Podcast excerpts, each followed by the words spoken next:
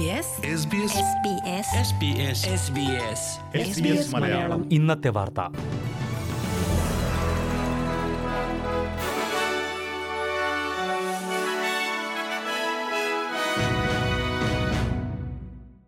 നമസ്കാരം. S B S Malayalam ഇന്നത്തെ വാർത്തയിലേക്ക് സ്വാഗതം. ഇന്ന് രണ്ടായിരത്തി ഇരുപത്തി മൂന്ന് ജനുവരി ഇരുപത്തിനാല് ചൊവ്വാഴ്ച. വാർത്ത വായിക്കുന്നത് ഡെലിസ് പോൾ. നോർത്തേൺ ടെറിട്ടറിയിലെ ആക്രമണങ്ങൾ കൂടുന്ന സാഹചര്യങ്ങൾ കണക്കിലെടുത്ത് പ്രധാനമന്ത്രി Anthony Albanese territory chief minister Natasha ഫൈൽസുമായി കൂടിക്കാഴ്ച നടത്തും. പ്രതിപക്ഷത്തു നിന്നും ഓസ്ട്രേലിയൻ ഫെഡറൽ പോലീസിന്റെ ഭാഗത്തു നിന്നും ഈ വിഷയം പരിഹരിക്കണമെന്നാവശ്യപ്പെട്ടുകൊണ്ട് പ്രധാനമന്ത്രിക്ക് കടുത്ത സമ്മർദ്ദം നേരിട്ടിരുന്നു. ഭൂരിഭാഗം ആക്രമണങ്ങളും മദ്യപാനവുമായി ബന്ധമുള്ളവയാണെന്നാണ് റിപ്പോർട്ടുകൾ. പ്രദേശത്തെ ആദിമവർഗ സമൂഹത്തിൽ ഉൾപ്പെട്ടവരും ഇതിനെതിരെ നടപടി ആവശ്യപ്പെട്ടിട്ടുണ്ട്.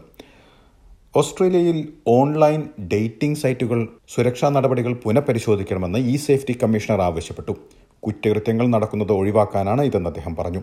ഓൺലൈൻ ഡേറ്റിംഗ് സൈറ്റുകളിലെ ചിത്രങ്ങളും വീഡിയോകളും ഉപയോഗിച്ച് പലരും ചൂഷണം നടത്തുന്നതായും കമ്മീഷണർ ജൂലി ഇൻമാൻ ഗ്രാന്റ് ചൂണ്ടിക്കാട്ടി. കോവിഡ് കാലത്ത് ഡേറ്റിംഗ് സൈറ്റുകളുമായി ബന്ധപ്പെട്ട് ഒട്ടേറെ കുറ്റകൃത്യങ്ങൾ നടന്നതായി കമ്മീഷണർ ചൂണ്ടിക്കാട്ടി. ഓസ്ട്രേലിയ ദിനത്തോടനുബന്ധിച്ച് റോഡുകളിൽ കർശന സുരക്ഷാ നടപടികൾ സ്വീകരിക്കുമെന്ന് അധികൃതർ വ്യക്തമാക്കി. അനധികൃതമായി വാഹനങ്ങൾ ഓടിക്കുന്നവർക്ക് വിക്ടോറിയ പോലീസ് മുന്നറിയിപ്പ് നൽകി. കഴിഞ്ഞ വർഷം മാത്രമുണ്ടായ അപകട മരണങ്ങളിൽ ഇരുപത്തിയൊൻപത് ശതമാനവും അനധികൃത ഡ്രൈവർമാരുൾപ്പെട്ടതായാണ് കണക്കുകൾ.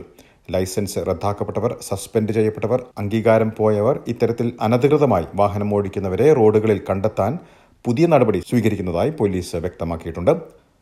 ക്വീൻസ്ലാൻഡിലെ ടുവൂംബയ്ക്കടുത്ത് വാഹനങ്ങൾ കൂട്ടിയിടിച്ച് മൂന്ന് പേർ കൊല്ലപ്പെട്ടതായി റിപ്പോർട്ട്. ഒരു കാറും കുറഞ്ഞത് രണ്ട് ട്രക്കുകളുമാണ് അപകടത്തിൽപ്പെട്ടത്.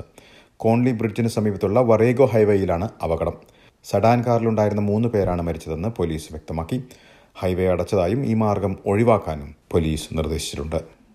മാസങ്ങളായി കാണാതായിരുന്ന ഓസ്ട്രേലിയൻ അധ്യാപകൻ ആഫ്രിക്കയിൽ വെച്ച് കൊല്ലപ്പെട്ടതായി റിപ്പോർട്ട്. അദ്ദേഹത്തെ രണ്ടു പേർ ചേർന്ന് കൊലപ്പെടുത്തിയതായാണ് വിവരങ്ങൾ പുറത്തു വന്നിരിക്കുന്നത്.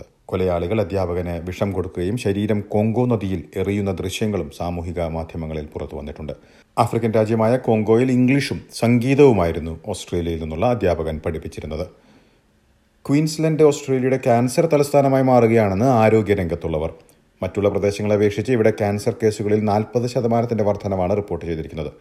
സൺസ്ക്രീൻ ഉപയോഗിക്കാൻ പ്രോത്സാഹിപ്പിക്കുന്ന ക്യാമ്പയിനുകൾ ഇവിടെയുള്ള യുവാക്കളിലേക്ക് എത്തിയിട്ടില്ല എന്നതാണ് ഒരു കാരണമായി ചൂണ്ടിക്കാട്ടുന്നത്.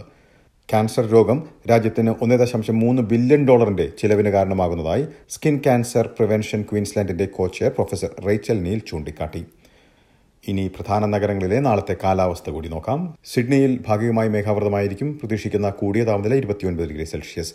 മെൽബണിലും ഭാഗികമായി മേഘാവൃതം. പ്രതീക്ഷിക്കുന്ന കൂടിയ താപനില ഇരുപത്തിയെട്ട് ഡിഗ്രി. ബ്രിസ്ബനിൽ ഭാഗികമായി മേഘാവൃതമായിരിക്കും. പ്രതീക്ഷിക്കുന്ന കൂടിയ താപനില മുപ്പത്തിമൂന്ന് ഡിഗ്രി സെൽഷ്യസ്. പെർത്തിൽ തെളിഞ്ഞ കാലാവസ്ഥയ്ക്കുള്ള സാധ്യത. പ്രതീക്ഷിക്കുന്ന കൂടിയ താപനില മുപ്പത്തിയൊന്ന് ഡിഗ്രി. അഡിലേഡിൽ തെളിഞ്ഞ കാലാവസ്ഥ. പ്രതീക്ഷിക്കുന്ന കൂടിയ താപനില ഇരുപത്തിയേഴ് ഡിഗ്രി സെൽഷ്യസ്. ഹോബാട്ടിൽ ഭാഗികമായി മേഘാവൃതമായിരിക്കും. പ്രതീക്ഷിക്കുന്ന കൂടിയ താപനില ഇരുപത്തിയാറ് ഡിഗ്രി സെൽഷ്യസ്. കാൻബറയിലും ഭാഗികമായി മേഘാവൃതം. പ്രതീക്ഷിക്കുന്ന കൂടിയ താപനില മുപ്പത് ഡിഗ്രി സെൽഷ്യസ്. ഡാർവിനിൽ മഴയ്ക്കുള്ള സാധ്യത. പ്രതീക്ഷിക്കുന്ന കൂടിയ താപനില മുപ്പത്തിയൊന്ന് ഡിഗ്രി സെൽഷ്യസ്. ഇതോടെ ഇന്നത്തെ വാർത്താ ബുള്ളറ്റിൻ ഇവിടെ അവസാനിക്കുന്നു. ഇനി നാളെ വൈകിട്ട് ആറ് മണിക്ക് എസ് ബി എസ് മലയാളം വാർത്താ ബുള്ളറ്റിനുമായി തിരിച്ചെത്തും. ഇന്ന് വാർത്ത വായിച്ചത് ഡെലിസ് പോൾ.